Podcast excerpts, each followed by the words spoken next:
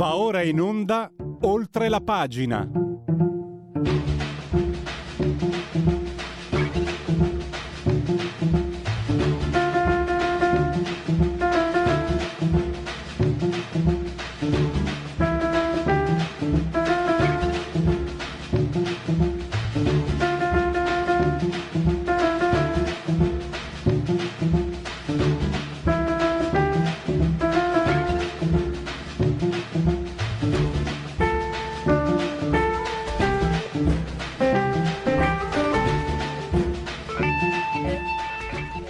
In simultanea con eh, Radio Libertà, oltre la pagina. Chi ha tempo, non aspetti tempo. Dovremmo avere in collegamento via Skype tra pochissimi istanti Gianmaria De Francesco, un quadro politico perché sono successe eh, di, sono successe di, diverse cose più o meno importanti che sono un po' come dire eh, scese in secondo piano rispetto a a quelli che sono le cronache della politica. Poi torniamo a parlare di Navalny con Francesca Musacchio che è anche direttrice, direttore di OCS Report, collaboratrice del Tempo e che è un'esperta in materia di politica estera.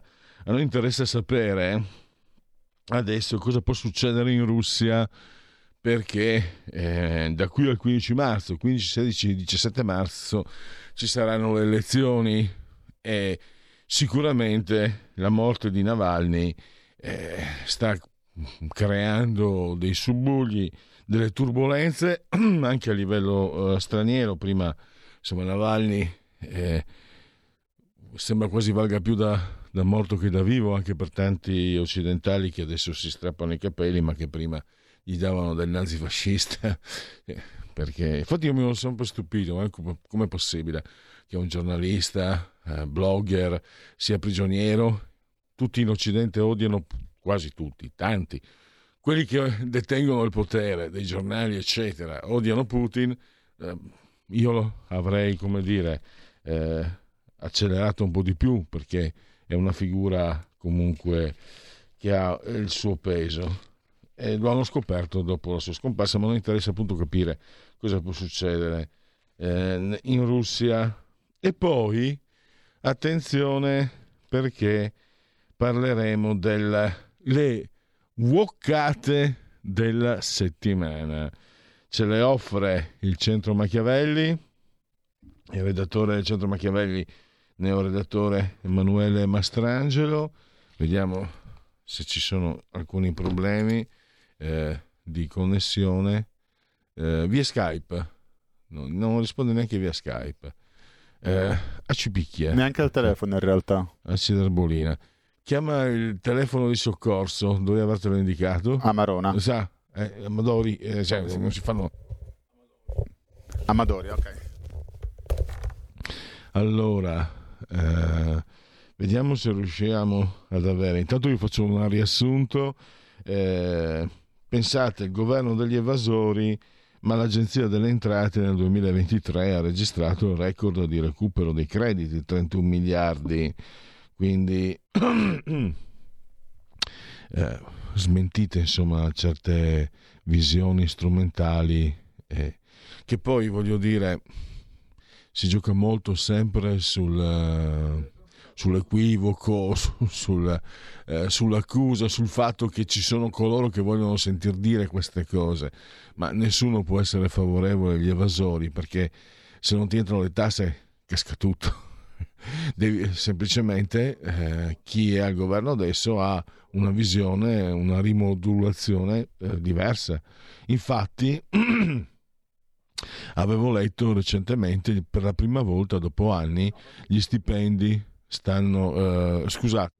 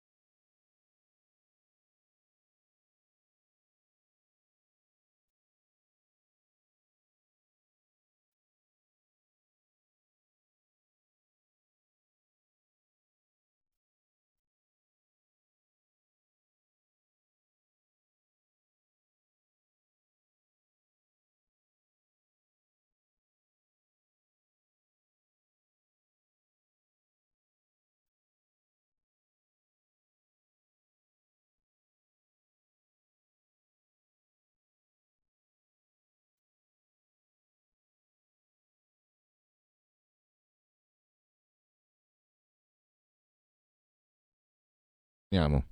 Allora, sì, qualche impasse, qualche... abbiamo difficoltà nel reperire l'ospite. Poco male perché io ho fatto un riassunto di tutti gli articoli che sono usciti in, queste, in questi giorni, proprio firmati da Gianmaria De Francesco. E allora vi dicevo, l'Agenzia delle Entrate ha registrato il record di recupero dei crediti. Poi è stato firmato il patto di stabilità, eh, diciamo che c'è stato come si, come si diceva da parecchio tempo, come si è detto durante tutto diciamo, il percorso che ha portato al patto di stabilità, alla fine è stato un braccio di ferro, un tira e molla, i paesi, quelli sobri, come cavolo si chiamano, qualcosa hanno ottenuto, però anche l'Italia ha ottenuto qualcosa, alla fine l'aggiustamento di bilancio dei paesi con deficit PIL superiore al 3%, Francia e Italia sono le prime interessate, ehm, dovranno appunto, cioè sarà eh, obbligatorio l'aggiustamento di bilancio per chi ha deficit chi ha rapporto deficit PIL superiore al 3%. Eh, sono quattro gli anni eh, di tempo per rientrare sotto il 3%, è un periodo estendibile a sette anni prendendo precisi impegni, ma in circostanze, eh, i paesi frugali, in circostanze eccezionali, cioè con impatto sui conti, si potrà chiedere di deviare dai percorsi di spesa prestabiliti. Adesso per, uh, diciamo, non abbiamo l'ospite ma abbiamo gli argomenti, quindi non siamo mai senza argomenti, pertanto adesso vi, vi, vi, eh, vi dico io cosa. allora, è sparito, cos'è sparito? Mi sono spariti i Platters, c'è una bella canzone di Fred Buscaglione, mi sono rotti i platters, adesso che si fa? Allora, no, allora vado avanti eh, col mio faccione, pazienza, amen. Eh, intanto sono le informazioni quelle che contano, chiedo scusa per questo impasse, sono gli inconvenienti della diretta, diceva De Cuius. Allora, eh, bisogna alzare i salari. Eh, la buona notizia è che non lo dice Landini, perché quando lo dice Landini che è in FIOM dal 2010 se ne accorge quando c'è il governo alla destra francamente mm, vuol dire che non c'è serietà di intenti e si è visto anche dai diciamocela pure. Se sei seriamente attento ai salari lo sei anche quando c'è la tua amica sinistra al governo. Non è che ti giri dall'altra parte i salari eh, deperiscono davvero, è il caso di dirlo, e poi però fa il governo alla destra e allora improvvisamente ti svegli, dai non è, non è molto serio comportarsi in questa maniera, secondo me non porta credibilità. Ce n'ha di più, anche se noi qui non amiamo i banchieri, eh, Fabio Panetta, che è il governatore di Banca Italia. Lo ha detto un po' di giorni fa all'Assiom Forex di Genova e ha detto anche una cosa chiara, speriamo che a Francoforte, sede della BCE, qualcuno abbia aperto, abbia acceso, abbia aguzzato le orecchie se non l'ingegno, perché ha detto che ormai è remoto il rischio di innescare una rincorsa salari-prezzi che aumenti l'inflazione. È molto improbabile che si arrivi a questo, c'è uno dei motivi per cui si cerca di congelare appunto i salari e di non far crescere l'inflazione. Secondo insomma, uh, Panetta è governatore di Banca Italia, era nella mi sembra proprio nella BCE, c'è un pezzo grosso, se posso esprimermi in linguaggio eh, piano, in linguaggio basso, eh, un addetto ai lavori, come amo chiamarli io, quindi se si esprime in questo modo vuol dire che è possibile finalmente fare attenzione ai salari come si deve, come non è stato fatto per tanti, tanti, tanti anni. E prendiamola come buona notizia, poi ve l'ho detto, un'altra buona notizia è che i salari per la prima volta sono cresciuti più dell'inflazione da, da anni, da alcuni anni non succedeva. E, e poi per il resto c'è la nostra eh, esperienza quotidiana che ci dice se le cose vanno bene o vanno male, insomma, questo è un quadro eh, generale. Intanto, eh, ah, ecco un'altra buona notizia, i redditi italiani sono cresciuti più degli altri paesi del G7. Eh, zero, imposte per due anni, inoltre i redditi inferiori ai 10.000 euro annui, questa è una misura voluta da Giorgia Meloni, zero tasse per chi ha redditi inferiori ai 10.000 euro annui. E poi, e poi mi dispiace non avere De Francesco perché lui in queste cose in tutta l'economia, ma lui segue tutto. E quindi c'è questa corsa ai vertici di Viale dell'Astronomia, cioè i vertici di Confindustria e sono in quattro per diventare presidente di Confindustria, Emanuele Orsini che ha 49 firme, Edoardo Garrone, il patron di Erg, 43 firme, eh, se non sbaglio anche il patron del Sole 24 Ore ha fatto sapere che lui non dismetterà. Non so se lui Garrone non vorrei aver riportato mi sembrava fosse Orsini eh, ad avere anche Sole 24 Ore comunque il proprietario del Sole 24 Ore che eh, si candida alla alla, sulla panchina, si parla molto di allenatori di calcio, si candida alla guida di Confindustria, ha fatto sapere che non cederà solo 24 ore. Eh, ho letto che è un caso senza precedenti. Eh, poi abbiamo Antonio Gozzi di Duferco, 34 firme, e Alberto Marenghi di Cartiera Mantovana, 23 eh, firme. E adesso ci sarà naturalmente, come sempre succede, una gara di, di veti, conflitti di interessi, veleni, eccetera, eccetera, eccetera. E si comincia anche a lavorare, poi chiudo. Eh, mi dispiace non avervi fatto spiegare da un addetto ai lavori come Gianmaria De Francesco del giornale il quadro economico che ho cercato di stilare con i miei modesti mezzi, ma era comunque un riassunto fatto su fonti eh, assolutamente certe, quindi quello che vi ho detto è fondato.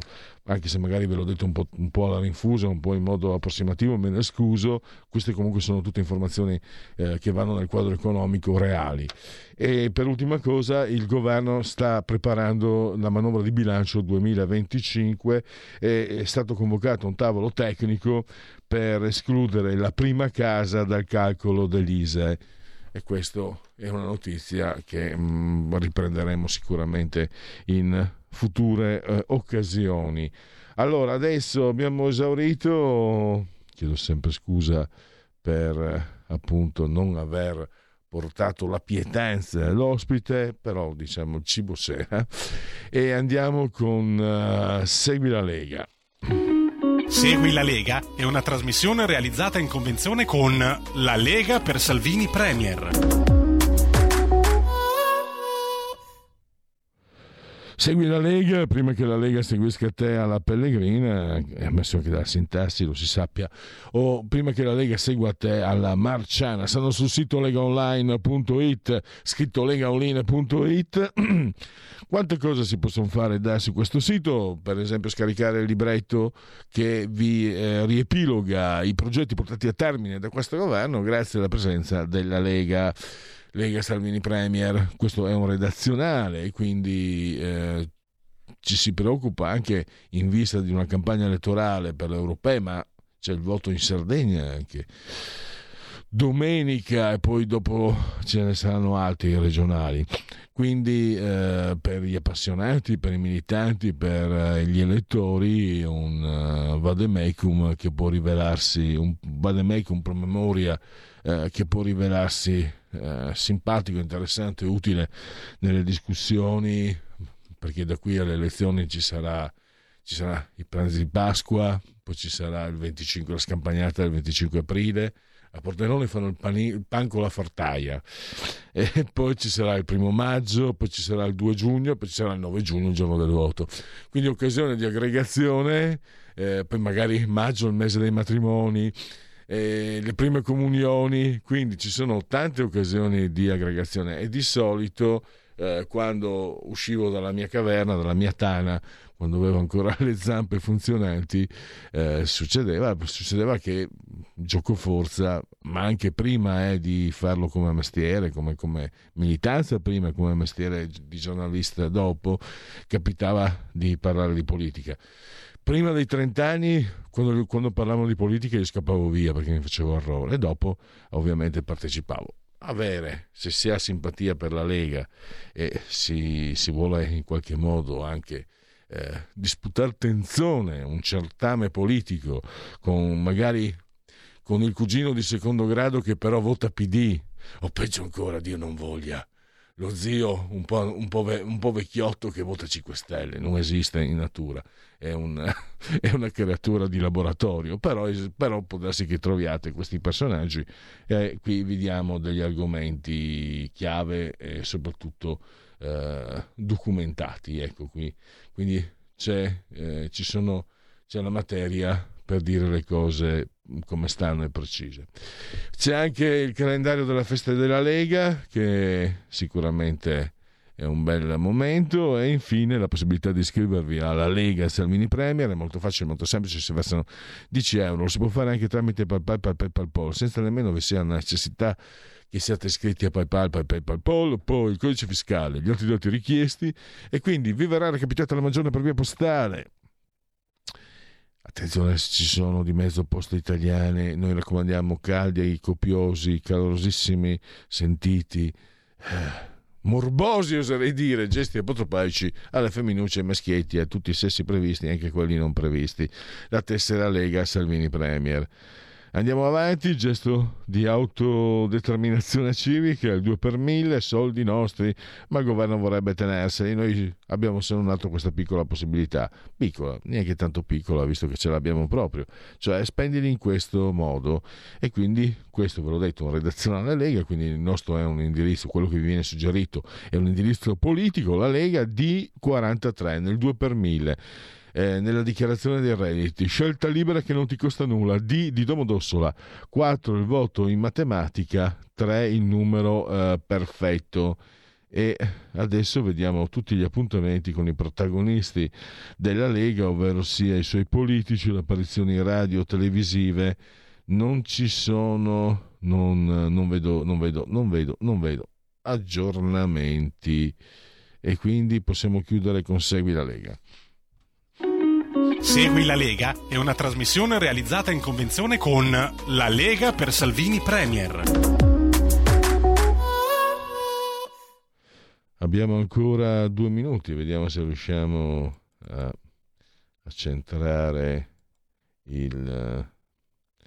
Eh, niente, oggi va tutto male, quindi convenevoli formulaici che è meglio, come dicevano i puffi. allora, ah sì sì, eh, da ragazzo mi piacevano i puffi. Eh. La cosa bella è 50 kg fa. Guardavo i puffi e poi andavo agli allenamenti di football americano. I puffi era considerato, guardate, i puffi era considerato da, da, da bambini piccoli. L'allenamento di football americano un po' meno. mi piace questo accostamento. Allora, intanto eh, comunevoli formulaici per ricordarvi che siete in simultanea con Radio Libertà quando sono scoccate le 10.59 questa è, è la trasmissione eh, oltre la eh, pagina. E siete insieme naturalmente a Francesco assiso sulla torre di comando di regia tecnica e il sottoscritto Entrambi siamo sospesi a 45 metri sopra il livello del mare, 25 gradi centigradi sopra lo zero interni, eh, 11 esterni, e poi abbiamo... Ehm, No, gli altri dati non sono ancora disponibili, intanto però posso rivolgere un abbraccio forte, forte, forte, forte, forte alla signora Carmela, alla signora Clotilde e la signora Adriana Angela che ci seguono, ma loro ci seguiscono anche, lo so bene io, dal canale 252 del digitale televisivo terrestre, perché questa Radio Libertà è una radiovisione, chi si abbona a Radio Libertà campa oltre cent'anni, meditate gente, meditate. E poi eh, vi ricordo che potete seguirci comunque facendovi cullare dall'algido suono digitale della Radio DAB, oppure ovunque voi siate grazie alle applicazioni dedicate a iOS Android con i vostri smartphone iPhone, tablet, mini tablet, iPad, mini iPad e infine Twitch, il social di ultima generazione, anzi non infine perché c'è anche il profilo Facebook che è la bussola per orientarvi attraverso la programmazione di Radio Libertà e eh, chiudiamo con l'ottimo abbondante sito radiolibertà.net. Sono le 11 in punto, time out. Per la tua pubblicità visita il sito radiolibertà.net.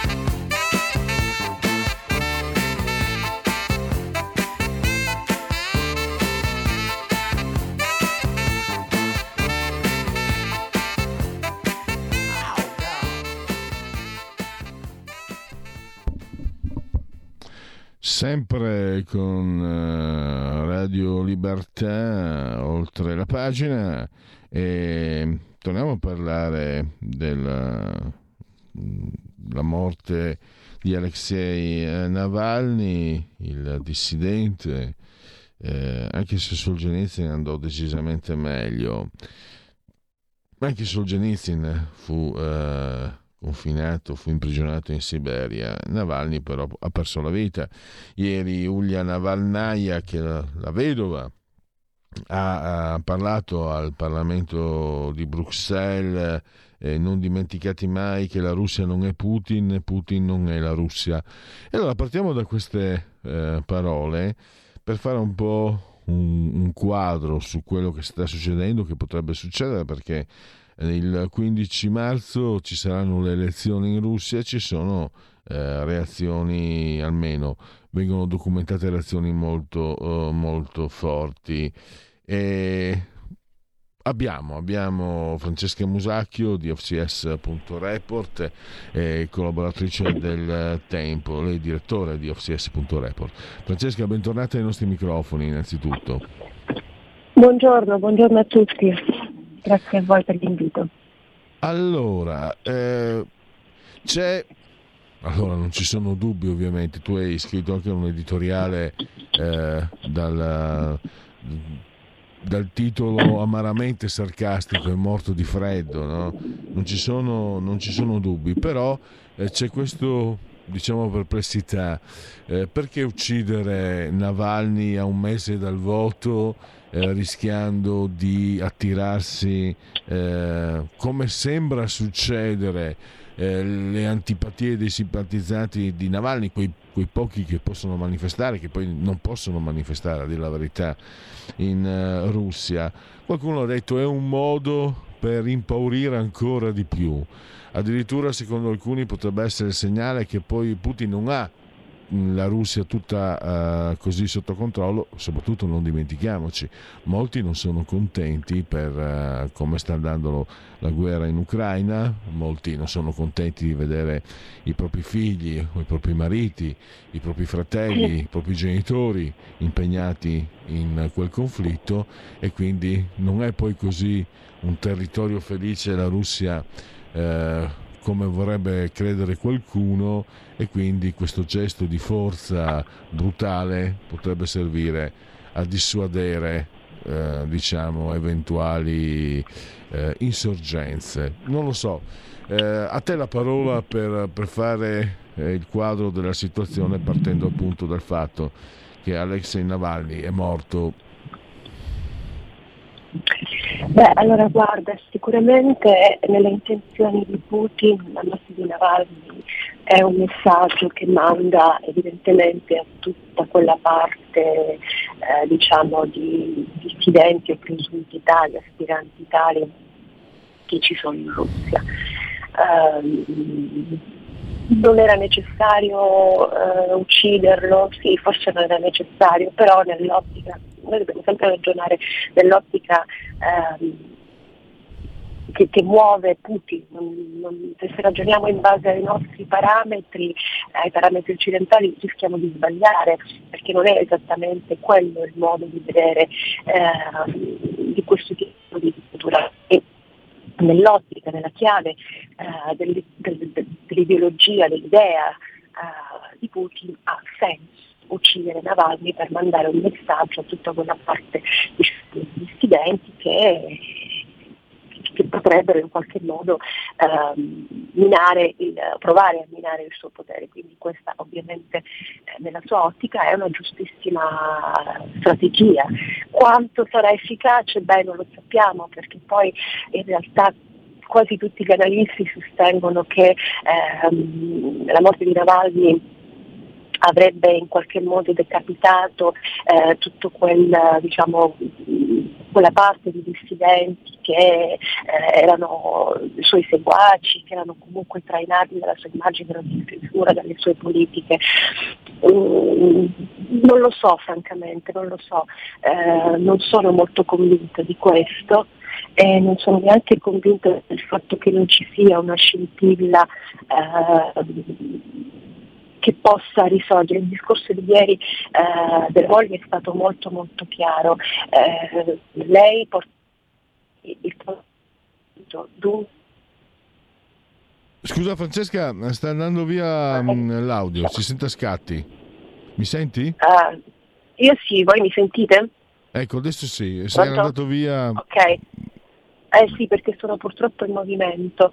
Ehm, qui- quindi dicevo, realtà poi la moglie ieri, il discorso che ha fatto ieri, eh, ha simbolicamente preso le redini eh, dell'eredità di Navalny per portarla avanti chiaramente che il uccidere è stato Putin, il regime, quindi pagheranno, pagherà, pagheranno per quello che hanno fatto. Qualche minuto fa al Cremlino ovviamente eh, hanno risposto che quello che, che, che, che ha detto la moglie di Navalny è totalmente infondato e totalmente sbagliato. Eh, staremo a vedere, io non me la sento di fare nessun tipo di previsione al momento perché francamente è difficile riuscire a leggere eh, nel profondo anche le strategie di, di quella parte di dissidenti che, eh, che, che ancora che esistono. Il, il dato che però mi sento di segnalare è un altro, cioè nel momento in cui questa morte arriva quando molte donne russe, questo credo che ce lo siamo già detto altre volte in trasmissione, quando molte donne russe sono scese in piazza mostrando i loro volti senza paura per chiedere ehm, il ritorno a casa dei soldati, dei, dei ma- ma- mariti, figli, nipoti che sono dispersi o che non, non si sa nulla, che sono morti o che sono ancora sul campo di battaglia in Ucraina. Questo vuol dire che c'è uno spaccato, c'è una- uno spiraglio su cui si può eh, in qualche modo mh, innestare un nuovo periodo di dissidenza con a capo la politica Navalny. Certo, i tempi e le modalità sono eh, imperscrutabili. Tra l'altro bisogna anche considerare che la stessa moglie di Navalny non combatte da dentro la Russia, ma da fuori per ovvie motivazioni, quindi ehm, e anche come tutti gli altri dissidenti, perché quelli che sono in patria sono in carcere, quindi o sono stati eliminati in altro modo, quindi è difficile pensare ehm, che qualcuno diciamo, farà le stesse cose che ha fatto Navalny, quindi tornando in Russia, però, però eh, nella strategia di Putin, ripeto, la morte di, di Navalny è un messaggio, un messaggio chiaro a tutto il mondo dissidente. Ecco, volevo chiederti questo però anche. Eh, uno dei punti chiave della strategia di Putin è eh, quell'appoggio un po' anche imprevisto forse, eh, dagli- che arriva dal- da certi segmenti della società e della politica occidentale che insoddisfatti di quello che è l'Occidente, di quello che è ridotto, diventato insomma di Biden, di van der Leyen eccetera, anche prima no? anche prima voglio dire dell'invasione dell'Ucraina eh, è sempre stato sostenuto Putin da, da certi segmenti. Adesso questo, eh, la morte di, ehm, di, di- di- di Navalny eh, in qualche modo pregiudica, rende comunque Abbiamo visto, no? c'è stata una manifestazione unitaria, è scesa in campo anche la Lega per protestare, non volevano che la Lega protestasse, perché intanto impedire a un partito di manifestare è un gesto fascista, ma vabbè, Glisson, comunque sta di fatto che la Lega ha sempre avuto fino a prima de- dell'Ucraina, aveva avuto comunque noi stessi qui, insomma, abbiamo, tante volte abbiamo detto che comunque mh, certi modelli indicati non io personalmente, dico la radio, eccetera, eh, abbiamo avuto posizioni molto anche positive eh, nei confronti di Putin, del modelli che Putin proponeva anche a livello sociale, no? la tradizione, eccetera. Ecco, adesso chiaramente con eh, l'uccisione, io non entro neanche nel merito se fosse giusto o sbagliato farlo, sto- sta eh, di fatto che eh, in democrazia credo che si possa eh, esprimere le proprie posizioni, le proprie preferenze, poi dopo l'invasione dell'Ucraina e adesso poi questo è un atto che Francesca anche dal punto di vista mediatico della comunicazione eh, anche se a destra eh, dicevano sempre che Navalny era un nazifascista eccetera. A destra scusa a sinistra.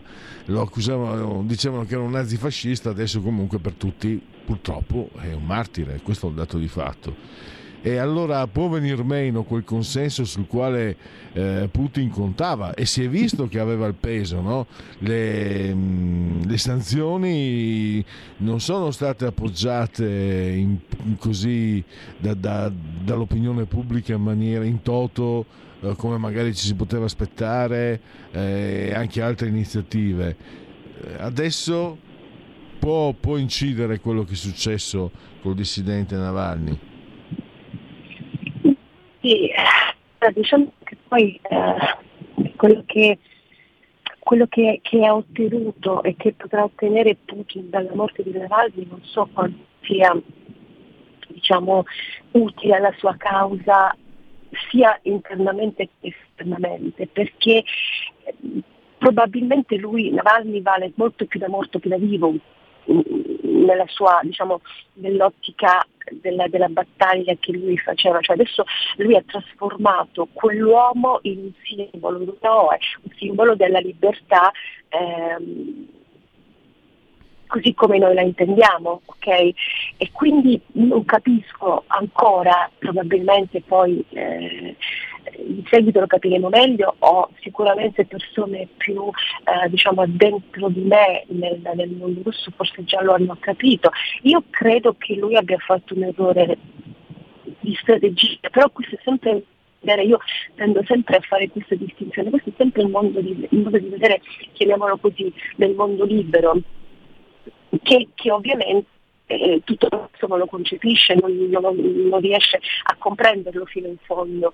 Eh, però, però Putin ha creato un mito, un simbolo, un eroe e lo ha creato sia per diciamo, la parte ehm, interna eh, sia dissidenti che non, sia per la parte esterna in egual misura anche gli stessi, diciamo, le stesse compagini, le stesse persone che fino a eh, qualche tempo fa comunque vedevano in Putin l'espressione dell'uomo forte, del politico deciso, dell'uomo in grado di imporre la sua volontà, adesso devono ricredersi, almeno in parte, ok? Sì, è vero, Navalny era un personaggio eh, che ha avuto, cioè, cioè, diciamo, viene descritto come due Navalny, eh, nel senso un prima e un dopo rispetto alla sua diciamo, strategia politica. È vero, è vero, ma ricordiamoci sempre che un conto è essere di destra e un conto è essere eh, filo dittatura, Eh, sono due cose diverse, non necessariamente chi è di destra è, eh, un dittatore. Ricordare perché le dittature esistevano e esistono anche a sinistra. Quindi mh, da questo punto di vista Putin ha creato il mito e adesso non so come, come se giocherà questa partita, non credo che avrà eh, dire, un'influenza del 15 marzo, eh, tutto sarà così, però, però eh, se mh, come dire, esiste una scintilla di, ever- di- di- di dissenso all'interno della Russia potrebbe in qualche modo emergere, certo poi è chiaro che le ripercussioni saranno quelle che saranno Cioè, abbiamo visto che molte delle persone che hanno partecipato, eh, che, no, che noi siamo andati a rendere omaggio a Navalny in piazza, nei vari memoriali che si sono creati in giro per la Russia, eh, molte sono state arrestate, con quale giustificazione non è ben capito ancora, ma sono state arrestate, quindi è chiaro che nell'immediato non riusciremo ad avere eh, l'idea di quello che poi la sua morte ha provocato, sicuramente ha, ha costretto, ecco forse è più corretto dire così, ha costretto ad un cambio di posizione anche di quelle persone, di quelle realtà, di quei, mh, quei soggetti che in qualche modo guardavano a Putin con favore, perché davanti a un gesto del genere è difficile rimanere ancora eh, eh, in modo così eh, fortissimo dalla sua parte. Eh, direi che allora per il momento possiamo concludere, poi vedremo gli sviluppi di quello che eh, accadrà. Che succederà? Eh sì, perché Esatto. la scadenza non è lontana, il 15. No. Oddio, credo che ormai sia scontato la vittoria di Putin, ovviamente, non Ma potrebbe essere certo, su altrimenti. questo non abbiamo dubbi Però. Eh, vediamo come ci si arriva, no? sarà importante che vedere come, come ci si arriva. Sì, è Vediamo- un'evoluzione, è un'evoluzione, un percorso che, che- che che non si può definire oggi, perché poi le dinamiche, ripeto, anche dopo il discorso della moglie potrebbero aprirsi degli spiragli, però, però non è una cosa secondo me immediata, ha bisogno di un'incubazione, di un tempo di incubazione che- di cui non, non possiamo eh, determinare adesso la, la durata. Ecco. Dobbiamo solo osservare e capire poi quali saranno le dinamiche che si innescheranno. Senz'altro, allora, noi per il momento oh, concludiamo ringraziando Francesca Musacchio, direttore di OCS.report e collaboratrice de Il Tempo. Grazie davvero Francesca Grazie a e a, ris- a risentirci a presto. Grazie a voi, arrivederci. Allora, andiamo, lasciamo pure le immagini di Navalny e leggo un po' di eh, sondaggetti. Allora, questo è un sondaggio EMG, committente RAI, quindi per esperienza vi dico tendenzialmente sinistra. Il conflitto in, eh, eh, in Palestina è necessario imporre un cessato il fuoco il 65, non sa il 19. Poi il ponte sullo stretto di Messina è inutile il 45, utile il 22 è utile ma non in questa fase, quindi eh, anche questo è un tema divisivo, non sa il 12. Poi andiamo avanti. Questo è Istituto XE. Vediamo, lo scopriamo insieme. Abbiamo. Allora, lei andrà a, a votare. Allora, di sicuro voterò il 44,4%. Il resto poi non sa. Eh, se si votasse per le elezioni europee, cosa voterebbe? Fratelli d'Italia 28,1, PD eh, 19, eh, 5 Stelle 15,8, Lega 8,8, Forza Italia 7,8. Fiducia nel governo eh, Meloni 44 eh, a fiducia, 54 eh, no. Fiducia nelle forze politiche di opposizione, eh, 24 molta fiducia e eh, 76 nessun, poca nessuna fiducia. Quindi, eh, come dire, eh, non c'è, insomma, in questo momento la politica non è un prodotto particolarmente eh, grato ai cittadini. I leader, personaggi, fiducia nei personaggi, Draghi 54, Meloni 43, eh, Conte 32, Salvini 25, Schlein 24. Allora, scusate che vado a controllare. Un, eh, questo è sulla transizione ecologica, realizzato questo sondaggio da Euromedia Research, committente RAI porta a porta. Allora, eh, lei quanto ritiene importante la transizione ecologica per il futuro del pianeta e dell'Italia? Eh, importante per il 73,3, non importante per il 20,7, il 6 non sa. È un processo da attuare e portare a termine, ma dei costi e dei tempi lunghi, 34,2. Non c'è alternativa, 20,8. È un processo che avrà delle conseguenze sull'occupazione, pagheranno principalmente le fasce meno abbienti eh, della società, 18,7. Non siamo ancora pronti a fare delle rinunce o un cambiamento di stile di vita per la transizione ecologica, lo pensa il 10. È solo una moda, 8 una piccola osservazione storica personale, eh, un certo tipo di catastrofismo eh, lo si poteva. Se fate delle ricerche su internet qualcosa si trova. C'era stato un bellissimo articolo, mi sembra su Libero, mesi fa. Eh, non ricordo più l'autore, francamente. Ho sbagliato a non archiviarlo. Forse era durante le vacanze estive.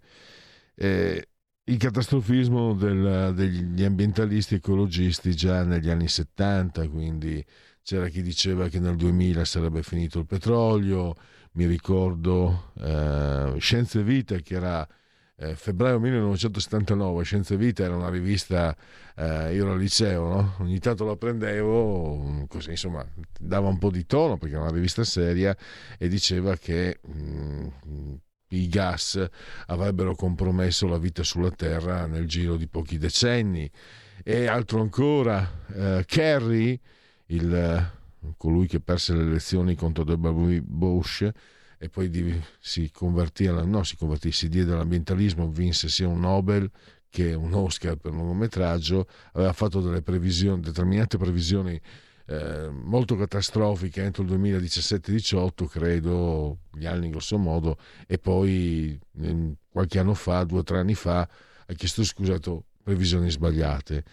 Quindi questo è allora un conto è l'importanza dell'ambiente, nessuno mette in discussione, l'inquinamento è eh, chiaramente il male, però attenzione che sono stati usati storicamente, infatti parla con calma Pellegrin e spiegati bene. Storicamente sono stati commessi eh, molti errori di strategia della comunicazione perché eh, le bugie hanno le gambe corte, quindi quando tu mi dici entro dieci anni finiremo tutti sott'acqua, moriremo tutti, eccetera, poi dopo dieci anni siamo ancora qua, io vengo da te e ti dico ma che cavolo mi stavi dicendo? E quindi tu non hai più credibilità, soprattutto quando poi questi argomenti vengono portati avanti con grande trasporto. Magari, non dico tutti, ma magari ci sono... Eh, tanti ci credono veramente, quindi trasportati dalla drammaticità in in, quello, in ciò che loro stessi credono si lasciano prendere la mano e comunicano in maniera troppo enfatica la, la problematica. Per carità, eh, quante volte noi stessi qui da questo microfono, se va avanti così con le tasse moriremo tutti, quindi si fa parte un po' eh, della comunicazione un po' eccessiva di, di questi, soprattutto eh, di questi ultimi 15-20 anni, dai, eh, anche di più di 20 anni. Però sta di fatto che c'è questa una, è una costante eh, ed è anche giusto, insomma, sottolineare quando si parla di ecologismo, secondo quello che è la mia constatazione empirica personale. Poi chi ha una certa età si ricorderà, insomma. Poi, grazie ai movimenti ambientalisti, ecologisti e pacifisti, si dismesso, uh, si sono dismesse insomma, le bombe atomiche, il pericolo atomico, quindi hanno avuto anche grossi meriti questi movimenti, non dimentichiamocelo e, e se esageravano, se hanno esagerato, lì non hanno fatto decisamente male perché eh, se schiacciavi bottone, il bottone sbagliato eh, non saremmo qui a parlarne. Allora, come valuta il ruolo e l'impegno dell'Italia? Promuovo l'Italia a 29,5, la boccio 45,5, non risponde a 25. Come valuta il ruolo dell'impegno dell'Unione Europea nella definizione e sostegno della transizione ecologica? Promuovo l'Unione Europea a 22,6, la boccio 56,5, non sa 20,9.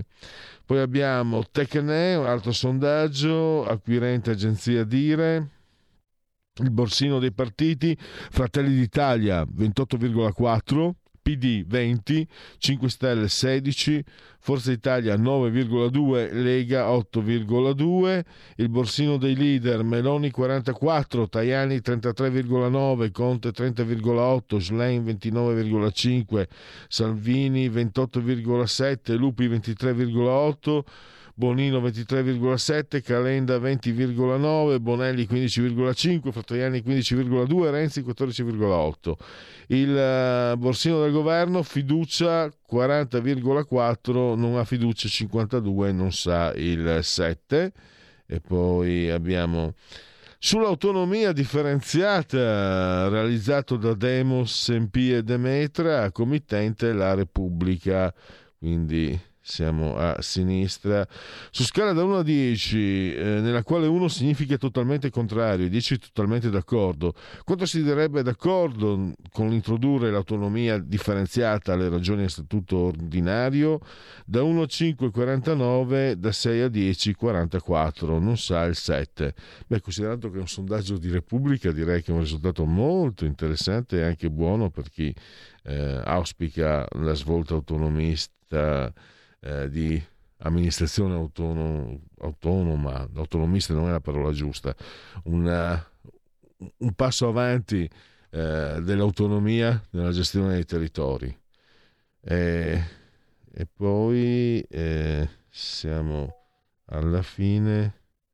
Eh, abbiamo produzione nelle costruzioni, questi sono dati Istat a dicembre si stima con, eh, che l'indice destagionalizzato nella produzione e nelle costruzioni cresca del 4,4 rispetto a novembre. E poi eh, ci sono, saranno disponibili i dati sulla mortalità mm, dell'Istat e le partecipate pubbliche in Italia continuano a diminuire, le partecipate pubbliche, ma crescono gli occupati e il valore aggiunto. La produttività media eh, aumenta del 13,2 delle controllate pubbliche, eh, aumenta il numero delle unità attive 1,3, aumento degli addetti 2 eh, tondo.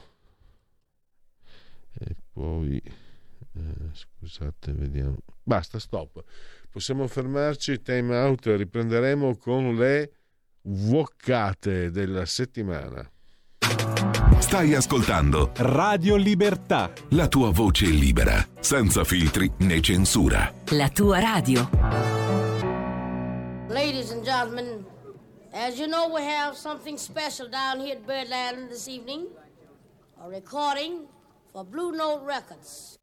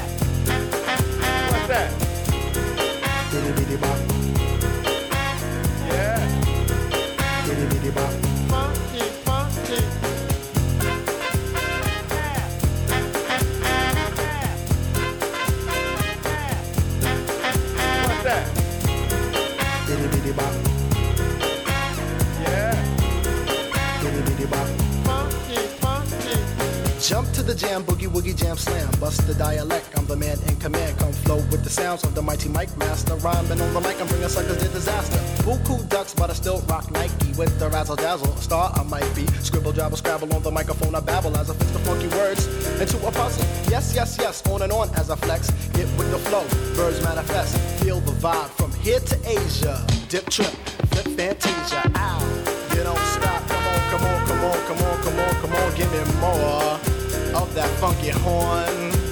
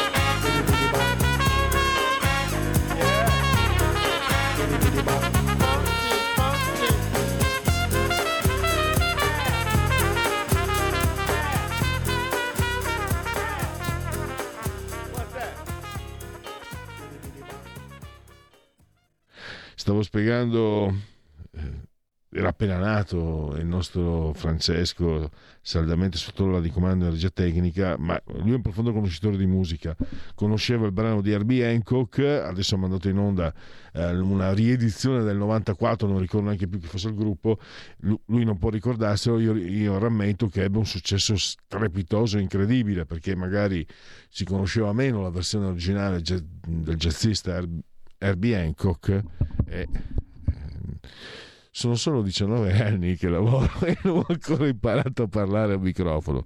Oh, che me stai a sfidare? Allora, no, dai, eh, siamo seri. Comunque, seriamente, io ricordo il grandissimo successo di, di questo brano. Eh, che non ha bisogno di essere spiegato il perché, credo, ma storicamente il successo proprio anche commerciale. All'epoca si vendevano ancora i dischi CD eh, quindi c'era anche un riscontro diretto e poi c'era eh, MTV all'epoca eh, che andava ancora molto forte, eccetera. E allora non vorrei, non vorrei abbandonarmi al rischio, correre il rischio di incappare anch'io in qualche woccata. Allora, intanto fatemi dire veramente grazie, complimenti al centro centro studi Machiavelli eh, che ha avuto questa idea davvero ci voleva, ci voleva perché un resoconto continuo delle vaccate e delle vuoccate aiuta a capire che questi sono ancora vivi e lottano in mezzo a noi perché come fa notare Emanuele Mastrangelo il quale intanto lo saluto non so se è in linea eccolo là lo vedo Sì, sì, sono qua, buongiorno. Ciao- Mi ciao. sentite bene? Sì, ti sentiamo, ti vediamo anche in Skype. Sembravano un po' come dire, c'era la botta terrificante, hanno perso mi sembra 5 miliardi, avevo letto, 5 miliardi di dollari in azioni della birra, ti ricordi la birra transgender e poi no? i, i- la- i- i flop della Disney sembravano un po' come dire addormentati e invece sono sempre attivi, non smettono mai. Allora, No, loro sono come i videogiochi, hanno le munizioni infinite. Emanuele, allora, Emanuele Mastrangelo che adesso ehm, l'avevamo lasciato con Storia in retta, adesso eh, con anche il nostro piacere eh, fa parte della redazione eh, del Centro Studi Machiavelli. Ehm, E, Emanuele- e- se posso aggiungere anche di cultura e identità, di cui sono Sì. diventato redattore capo, e peraltro faccio una piccolissima pubblicità. Questo numero è proprio dedicato a wokeismo e cancel culture. Quindi, eh, eh, insomma, c'è il- anche questo numero è proprio dedicato alla- all'argomento. beh, eh, E, mh, dunque, no, no. voglio intanto eh, da- dare a Cesare quello che è di Cesare. Emanuele- L'idea della vuoccata della sì. settimana non è mia, ma dell'ottimo Enrico Petrucci, che è il eh, mio carissimo amico, compare d'anello e, e nonché compagno di numerosi libri scritti insieme. E ha avuto quest'idea, ha detto scusa, ma facciamola col centro studi Machiavelli. Daniele Scalea, il presidente del centro studi Machiavelli, ci ha dato carta bianca e noi, ci siamo puli- e noi l'abbiamo utilizzata. E, e purtroppo la carta si è subito sporcata perché queste lordate che fanno gli wokeisti, insomma, chi l'ha lette, poi adesso magari ne parliamo di qualcuna, insomma, ecco la, la, la Bud Light, l'hai citata. Eh, eh, da dove cominciamo? Perché veramente non... eh, beh, quella che fa francamente, che fa impressione, lì magari... Allora, si- finché si scherza, si scherza, no? si diceva, quelli dicevano quelli della mia età, però e tu stesso non ne sottolinei quello che è successo in- nel sud della Spagna con i bambini fatti sfilare travestiti da, da- da trans. Un'indecenza Eh, senza nome. Sì, Un'indecenza senza nome, cioè far marciare dei bambini vestiti da puttane, perché non, non- credo che ci siano altri aggettivi, altri, altri sostantivi a cui accostare quella cosa, è veramente eh, raccapricciante.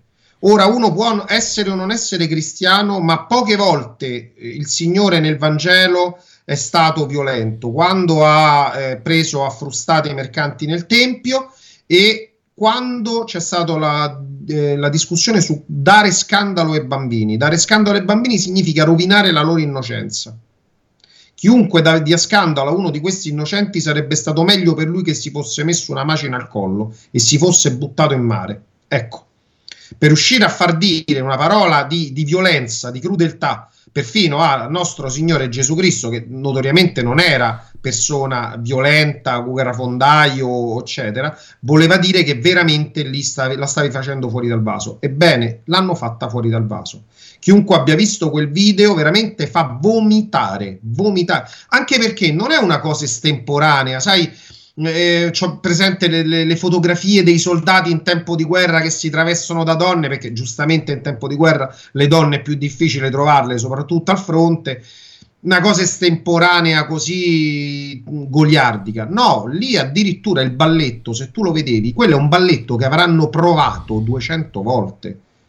Chiunque abbia fatto tre passi di danza dall'aerobica in palestra alla discoteca, alla, alla, mh, latinoamericani, sa che un balletto non si improvvisa, specialmente un bambino di 8 anni, 10 anni che non è un ballerino professionista. Quindi quei ragazzini l'avranno provato giorni e giorni, peraltro sottraendo tempo a ben migliori attività che si dovrebbero fare a scuola. Sono stati costretti a provare questa porcata indecente per giorni, per poi Emanuele- esibirsi vestiti da puttane. Ragazzi, io non, non- non- riesco a trovare un'altra terminologia. Poi dice, Emanuele, magari mi senti? mi ritroverò Pronto? adesso Mi una, beh, Pronto? non so, una denuncia per Pronto? istigazione all'odio, però eh, ditemi voi, insomma. Mi senti? Sì, sì, ti Pronto? sento Ah, sì. benissimo. Eh, purtroppo non mi stupisce e ci sarebbe da riflettere da quanto lontano venga questo tipo di tendenza, perché io mi ricordo, me ne ero occupato perché vengo da quella regione. eh, Deborah Serracchiani eh, regnando, quando la tua concittadina era presidente del Friuli Venezia Giulia, il PD la faceva da padrone e impose a Trieste, la segretaria regionale del PD, riuscì a far passare per le scuole non elementari, non bambini di 7-8 anni, per le scuole, per gli asili, una, dei corsi eh, nei quali era previsto che i bambini si toccassero, Sì, cose sì. di questo tipo. Con- Sta arrivando anche a Roma questa Eh. cosa. Mi sa che ne Eh. abbiamo anche parlato, Sì. se ti ricordi. Sì, sì, devo forse sì. Devo dire che poi, poi alla fine è arrivato Federica, cioè il centro-sinistra è stato spazzato via. Però noi vediamo che insomma in Friuli, eh, non certo solo per questo, l'amministrazione eh, di Deborah Serracchiani è stata davvero molto deficitaria, molto negativa.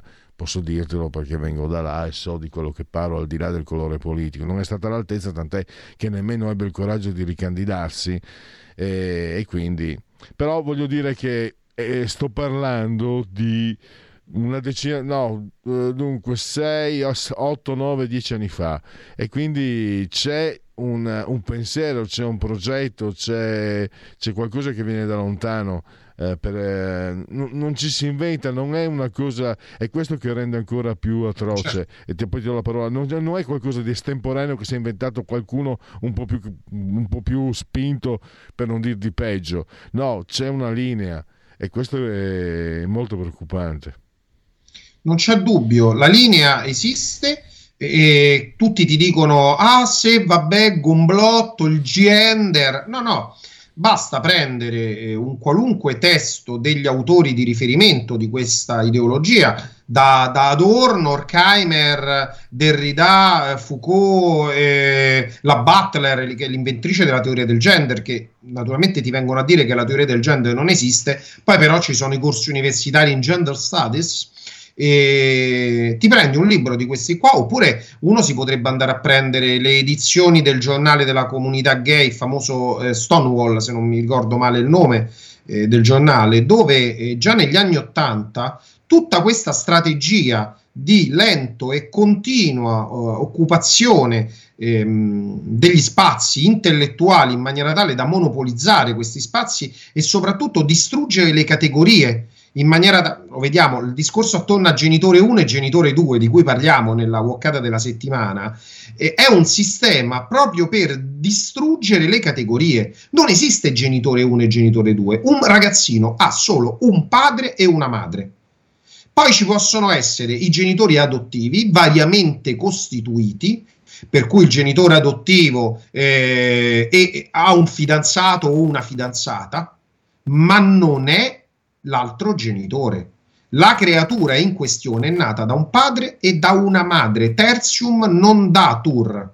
Non ci sono possibilità, per cui inserire queste, eh, queste categorie nuove serve a ehm, creare delle, delle nuove possibilità di pensiero deviate e contemporaneamente a negare la realtà. E tutto questo è codificato. Tu vai tranquillamente su uno di questi libri e trovi tutto scritto nero su bianco. Ha voglia di dire che è una teoria del complotto.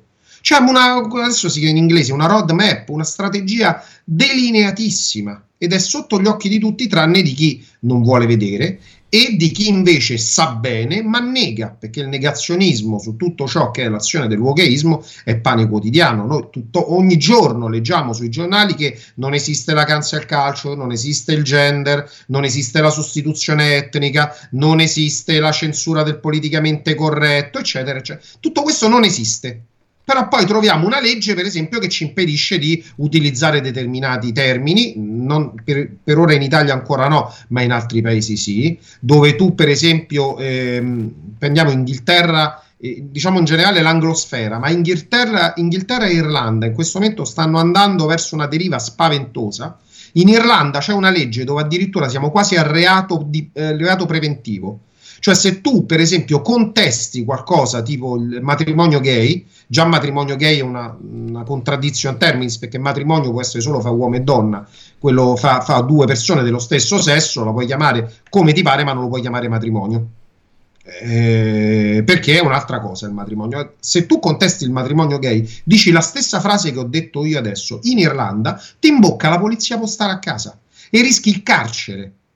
L'Inghilterra, dove noi lo scriviamo nel, nella- nelle vuoccate della settimana, a Londra, eh, Londra oramai è la capitale delle cortellate fra le costole, perché è diventato lo sport nazionale a Londra, quello di, di prendersi a coltellate.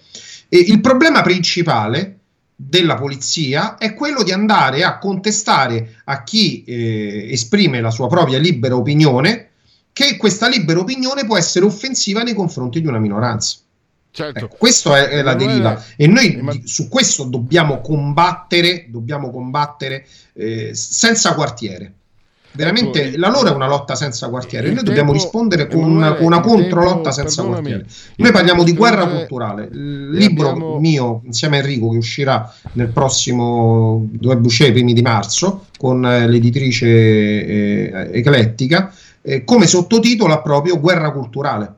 Perché oramai è una vera e Pronto? propria dichiarazione di guerra e Pronto? soprattutto è una guerra che verrà combattuta senza prigionieri, almeno per quanto ci riguarderà, cioè noi per come ci tratteranno costoro se vinceranno. E le prime avvisaglie noi le vediamo tranquillamente in quello che sta avvenendo nei paesi dell'anglosfera. Quello- Dove, ripeto, una coltellata Eh, arriva il sì, giudice sempre che dice. Vabbè, ma questo è la sua cultura, poverino, ci ha avuto un'infanzia difficile e ti mandano fuori. Eh. Scrivi: Io sono contro il matrimonio gay, ti buschi tre anni di galera. Pro- pronto, mi senti Emanuele? Emanuele? Sì, scusami, abbiamo pochissimi minuti e c'è tantissima carne al fuoco, c'è tanta carne al fuoco perché per esempio eh, eh, voi rivelate che mm, eh, leggere, amare la parola scritta fa parte del suprematismo bianco, è un'attività... Stupenda, Que- quella è sta- eh, infatti l'abbiamo messa per prima, cioè è stupendo, veramente suprematista chi legge. Sostanzialmente sono arrivati a definire eh, la lettura e la scrittura come una forma di suprematismo bianco perché lettura e scrittura avrebbero spazzato via altre forme di eh, tradizione culturale del, de- del passato. Siccome noi, eh, diciamo, poi la cosa è sempre noi occidentali, si capisce come se so, gli indiani o i cinesi non avessero avuto la loro scrittura. Vabbè. Ammettiamo che l'abbiamo inventata noi occidentali la scrittura. Praticamente è colpa dell'uomo bianco, eterosessuale, patriarcale e che ha inventato la scrittura e di conseguenza ha letteralmente cancellato altre forme di tradizione culturale, quindi il, eh, dalla tradizione mnemonica, sai, la ripetizione a memoria delle cose, al tam tam, ai segnali di fumo. cioè, ma vi rendete conto? Eh, però in l'America, dove nascono queste, queste cose simpatiche, è il posto dove hanno definito l'aritmetica razzista.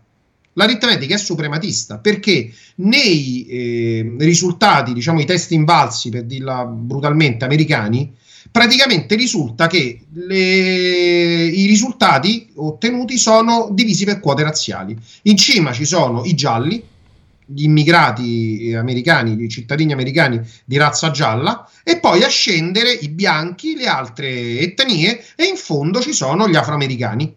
Allora questa cosa hanno de- è la- la- l'aritmetica è razzista. E ti rendi conto che tu stai ragionando con gente che, mentre l'aritmetica è la cosa più oggettiva, tant'è si dice che la, la matematica non è un'opinione, si sta invece invertendo il mondo, stabilendo che una cosa che è totalmente oggettiva, cioè 2 più 2 fa 4, può non esserlo più. Eh, ragazzi, siamo nelle mani dei pazzi.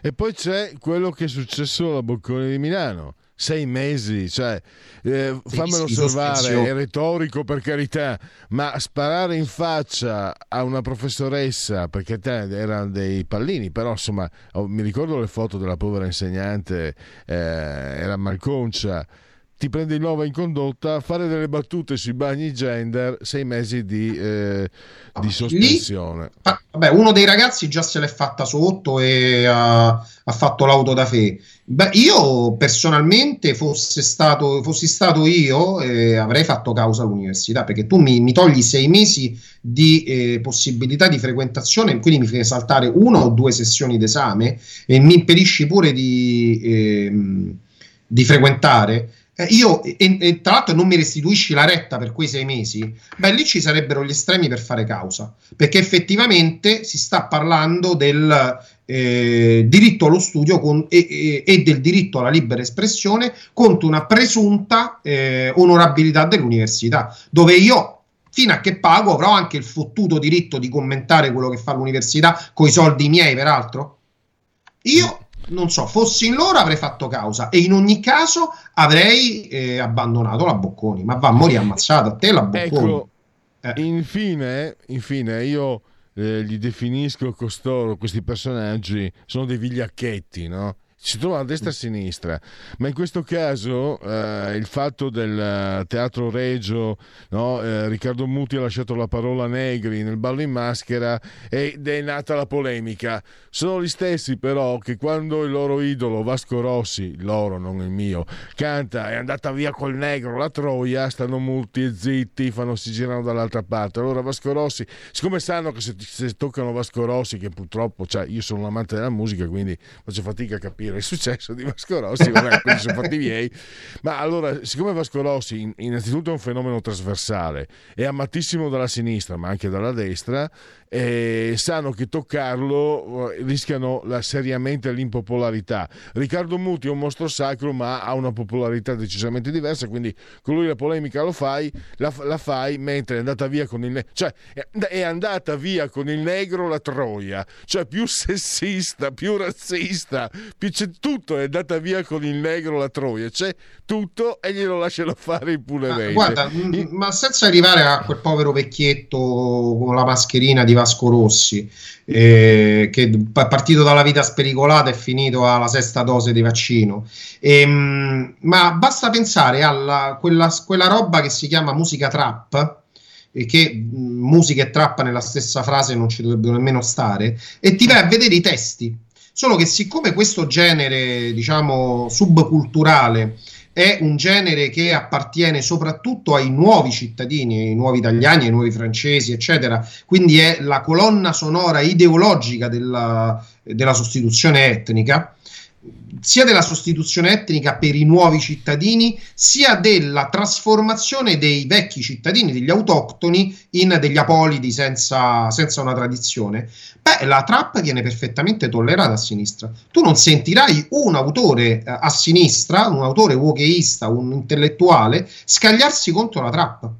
Perché la trap è il- l'ideologia giovanile con la quale da un lato stanno integrando alla nuova società, non integrando alla nostra società, ma alla loro società che stanno immaginando i- gli immigrati di prima, seconda e terza generazione giovani. Ed è il sistema con cui stanno disintegrando i nostri ragazzi, eh, quelli che hanno 30, 20, 10 anni, insomma, dai, dai teenager ai, ai giovani adulti, e li stanno disintegrando, per cui se pensi che fino a eh, 40 anni fa, ecco adesso c'è Paperino, eh, se io prendo un topolino di quando ero ragazzino io, si parlava tranquillamente dell'opera e si facevano battute, eh, citazioni da libretti d'opera per un pubblico di bambini. Oggi io sfido qualunque ragazzo di 18-20 anni a prendere una battuta qualunque di Topolino dell'epoca e capirla. Però in compenso tutti conoscono che cacchio ne so, mo dico tre nomi a caso, Sfere e basta, eh, che aiutatemi voi, insomma, qualcuno di queste scimmie che vanno a tempo e, ehm, e cono- di questo conoscono tutti. Mentre invece di quella che è la nostra tradizione, la nostra civiltà, non conoscono più nulla. Allora, in quel caso va pure bene che siano violente, sessiste, razziste, eccetera, perché la funzione di decostruzione ideologica della nostra civiltà e di costruzione ideologica della civiltà che loro hanno in mente, lì è funzionale e allora per quello non lo contesteranno. Invece i negri eh, nella- nell'opera di Verdi, ah, per carità, Giuseppe Verdi era razzista. eh. Purtroppo abbiamo concluso. Eh, Emanuele Mastrangelo, allora ti ringrazio e vi ricordo centromachiavelli.com potete aggiornarvi ogni settimana sulle vuoccate. Grazie ancora. Esatto, sarà un sentirci presto. appuntamento fisso. Benissimo. La verità è che sono cattivo. Ma questo cambierà. Io cambierò. È l'ultima volta che faccio cose come questa. Metto la testa a posto, vado avanti, rigo dritto, scelgo la vita. Già adesso non vedo l'ora. Diventerò esattamente come voi. Il lavoro, la famiglia, il maxi televisore del cazzo, la lavatrice, la macchina, il CD e l'apriscatole elettrico. Buona salute, colesterolo basso, polizza vita, mutuo, prima casa, moda casual, valigie, salotto di tre pezzi, fai da te, telequiz, schifezze nella pancia, figli, a spasso nel parco, orario d'ufficio, bravo a golf, l'auto lavata, tanti maglioni, Natale in famiglia, pensione privata, esenzione fiscale, tirando avanti, lontano dai guai, in attesa del giorno in cui morirai.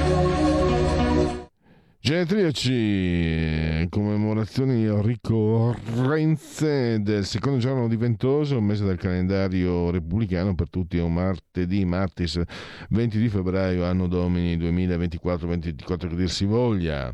Enzo Ferrari, Enzo Ferrari, io sono uno che ha sognato di essere Enzo Ferrari. C'è una biografia piuttosto cattivella che gira, non l'ho letto, ho letto i resoconti, le, le- le recensioni, dove si dice, si dice peste e corna. Pensa che quando eh, andarono dei rappresentanti a Modena e c'era uno di questi che si vantava di aver avuto mille donne, lui diceva poche perché era molto sessista e poi si diceva che quando convocava le riunioni eccetera si metteva a ruttare, scorreggiare Drake. Eh, si parla di questa biografia, non so se sia anche stata usata per il film eh, eh, hollywoodiano, comunque sicuramente ha prodotto dei capolavori. Gloria Vanderbilt, stilista, scrittrice, attrice. Mi piaceva anche il profumo Vanderbilt, anche se era femminile.